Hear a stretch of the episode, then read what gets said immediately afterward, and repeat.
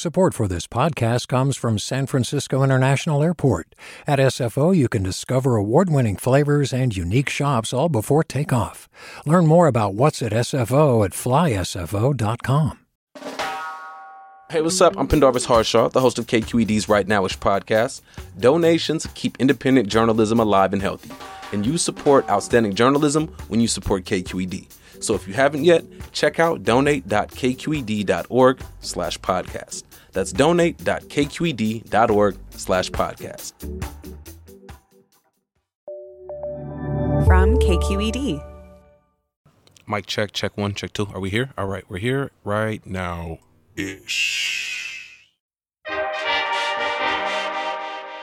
Welcome to Right Nowish. I'm your host, Pendarvis Harshaw. Happy Black History Month. Today, we're talking about local history with an emerging historian by the name of Antoine Johnson. He currently teaches a hip hop class at UC Davis where music serves as a bridge into discussing important social issues. We use Jay Z as an example, seeing that he's always been about trying to make a dollar, but we look at it from black and Latinx folks in the hood and trying to get paid. He's also working on a PhD, researching the impact of the AIDS crisis on black people in the Bay Area during the 80s and 90s. Within five years of the epidemic, by 1986, black women in particular were roughly like 75% of all AIDS cases among women who had the disease.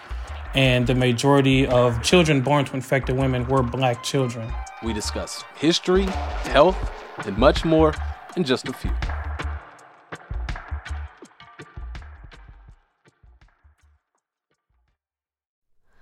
Hi, it's Terry Gross, the host of Fresh Air. We bring you in depth, long form interviews with actors, directors, musicians, authors, journalists, and more. Listen to our Peabody Award winning Fresh Air podcast from WHYY and NPR. Hey, it's Avery Trufelman, host of Articles of Interest. And I've got to say, I've been a fan of KQED ever since I was a little kid and I would come out to San Francisco to visit my grandma. It was just what we'd always turn on every time we got in the car, every time we were making dinner and turning on the radio. It was always KQED. And then over the years, I've become a massive fan of KQED podcasts because this is local reporting at its best. These are answers to questions you've always wanted to know, interviews with exciting, unusual voices, necessary journalism, all told with love and care and artistry. And did you know that a majority of KQED's funding actually comes from members? It's just people like you and me supporting the programs they love while also getting access to cool events, behind the scenes footage, and so much more. If you want to sign up and be a part of this amazing community, visit donate.kqed.org slash podcasts to become a member today. That's podcasts with an S. Thank you for listening and thank you for your support. You're a professor slash lecturer. Where do you profess and what do you teach? The class is titled Hip Hop in Urban America. To be honest, like first day of school, I tell them I hate the word urban because it's always been used to demean people of color from poor and impoverished backgrounds. We address where the rappers come from, the communities that raised them, the circumstances that raised them. Like, why do rappers hate the police? Which is, and that's almost universal, you know? Like, they read bell hooks in my class. Rap music is so diverse, but when it becomes a vehicle to be talked about in mainstream news, it's always the rap music that perpetuates misogyny, that is most obscene. In- she has a chapter on gangster rap where she says gangster rap evolved out of well, capitalistic patriarchal white supremacy. Really, it's for me a perfect paradigm of colonialism. Bell Hooks got bars. She does, bruh. She really does.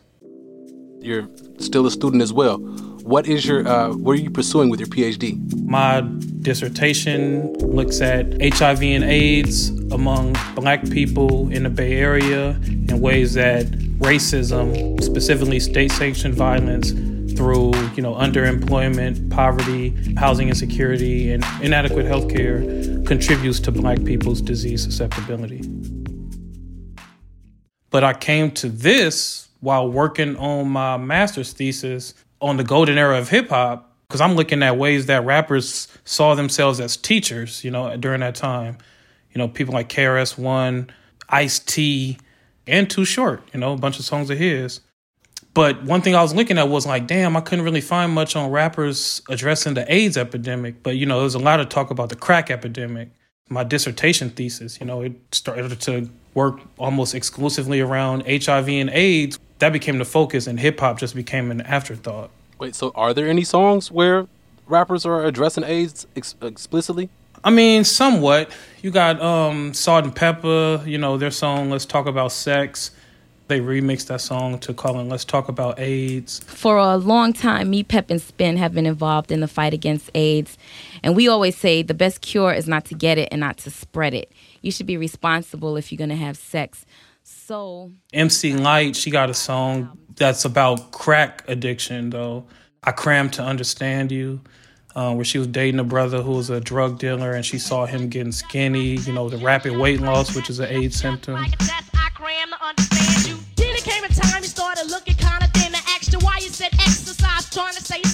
One thing that looms large in the black collective imagination is conspiracy theories that it's a government plot. Gang Starr, he raps about it on the song Conspiracy. That's why corrupt governments kill innocent people. With chemical warfare, they created crack and AIDS. Got the public thinking these were things that black folks made. And every time there's violence. And it sounds like this term that I've become familiar with over the past couple of years intersectionality. You're choosing to focus on one thing, but it intersects with so many different other areas. Yeah, yeah, definitely. Um, and that's one of the chapters I wrote on a sex workers organization called CalPEP, California Prostitutes Education Project. They were created December 1984, and they wanted to highlight the way that black women in particular were affected by HIV and AIDS differed from black men, which differed from white men at the time, you know, AIDS was seen as a gay white disease. And that's the way that the media covered it. That's the way that health professionals responded to it, and every and the way that politicians um, responded to it as well. And a lot of gay white men were the journalists in San Francisco reporting the stories.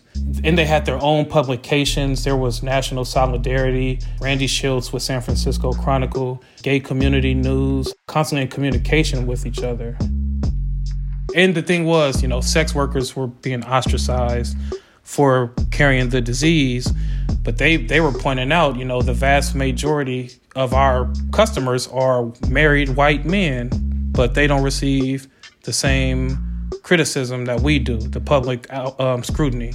So that's the intersectional lens that I approached that chapter from. The CalPEP chapter took a while to develop because they've been blamed so much that they they stopped trusting and working with journalists and epidemiologists, people from the health fields. So it literally took me almost a year just to get any information from them, to hang out with them, you know, to be in conversation with the founder. Shout out to Gloria Lockett. Um, and they great people, you know, but it's like we don't want people coming in using our names and our info and then slandering us. Being from the town, my thing was I'm not about to, you know, disrespect people who are out here helping out people from my city because they're sex workers already, so they're negatively perceived. So I'm like, I need to make sure that I humanize them as best I can. Being a, a liberation fighter through academia, UCSF has one of the largest archive databases on AIDS organizations. And I was thinking, like, okay, let me find some black organizations. And I couldn't really find nothing. So I'm like, damn, I know they existed. Black people are disproportionately affected, but there's no, not many, any archive collections here on black organizations. And so it's hard because the organizations I'm writing on, they don't have institutionalized archive collections. So I'm getting documents through word of mouth. You know, it's like. Hi, you know, my name is Antoine. I'm a PhD candidate. I'm working on this. I see via Google that you work with this organization. By any chance, do you have any old documents related to your work with them? You know, stuff like that. You took it upon yourself, working with a couple of other individuals, to create a uh, anti-black racism in Medicine reading list, which there are it's a long list of different book titles in here, man. You got about what is it, twenty weeks of curriculum? Yeah, man. Um, shout out to my um comrades, Aya Nuruddin and Elise A. Mitchell. It's an extensive list. Is there one book that you would suggest somebody reading right now? Medical Apartheid by Harriet Washington. It's one of the reasons that I lean towards medical history. Um, but Harriet Washington, she lays it all out with uh, ways that black people have been treated in American medicine, whether that be being experimented on um, to just receiving inferior health care, health treatment from slavery to modern day. When it comes to black folks in America dealing with health, as, as we all have had that in the forefront of our thinking over this past year, what should people know? Damn, bro, you coming with the questions today. Um, I would say take this pandemic serious because we are black people are disproportionately affected and it ain't anything wrong with us. It's not our genes. It's the way that we are treated once we go into these medical facilities. Um, and some of that is because we go at later stage di- of diagnosis because we don't trust the medical facility or we think it's just a cold or something like that that we're going to get over. Have a circle of people who you can be in community with to address your concerns because we don't really talk about them openly but take care of yourself at the end of the day. It's something we say colloquially like yeah take care of yourself. But when you put it in perspective of all the failures of the state it's like no really you have to take care of yourself yeah yeah. Stockpile those naps man. For real. Well thank you. Thank you for your time man your story. Professor Antoine Johnson, thank you for your commitment to education and documentation and letting the next generation know that it's deeper than just rap. You all can keep up with Antoine's research or contact him with any questions by reaching out to him on Twitter at A Johnson Hist. That's A Johnson H I S T. While we talked about the history of it, to this day, there's still a very large issue when it comes to HIV and AIDS. And in the United States, it disproportionately impacts black people get tested, stay educated. The producer behind this episode is Marisol Medina Cadena. Our editor is Jessica Placzek. Seal Muller is our engineer. The good folks who ensure that this message gets to you, our engagement team, Kiana Moganum, Lena Blanco, Sarah Pineda, and Jacqueline Carbajal. And the KQED execs are Erica Aguilar, David Marcus, and Holly Kernan. I'm your host, Pendarvis Harshaw, wishing you all a very uplifting and informative Black History Month. If lessons from the distant and recent past have taught us nothing else, it's that you have to take care of yourself. Because no one, no person, no institution is going to do it for you. So, be well. Peace. Right Nowish is a KQED production. Hi, I'm Sasha Khokha, host of the California Report magazine. Every week, we bring you stories about what connects us in the giant, diverse Golden State. Because what happens in California changes the world. I love this place. We were once seen as like the place to be, California. The land of milk and honey. That's where you go to Sunshine State, but we just have challenges right now. KQED's California Report magazine. New episodes drop every Friday, wherever you get your podcasts. Hey, it's Glenn Washington from Snap Judgment. And if you love what you're hearing, and I know you love what you're hearing, please consider becoming a KQED member. You get special access to cool events, behind the scenes footage, and so much more. Plus, you'll sleep better at night knowing you did your part for the community you depend upon. It's in you. Please be in it. Visit donate.kqed.org slash podcasts to sign up now. That's podcast with an S. Thanks.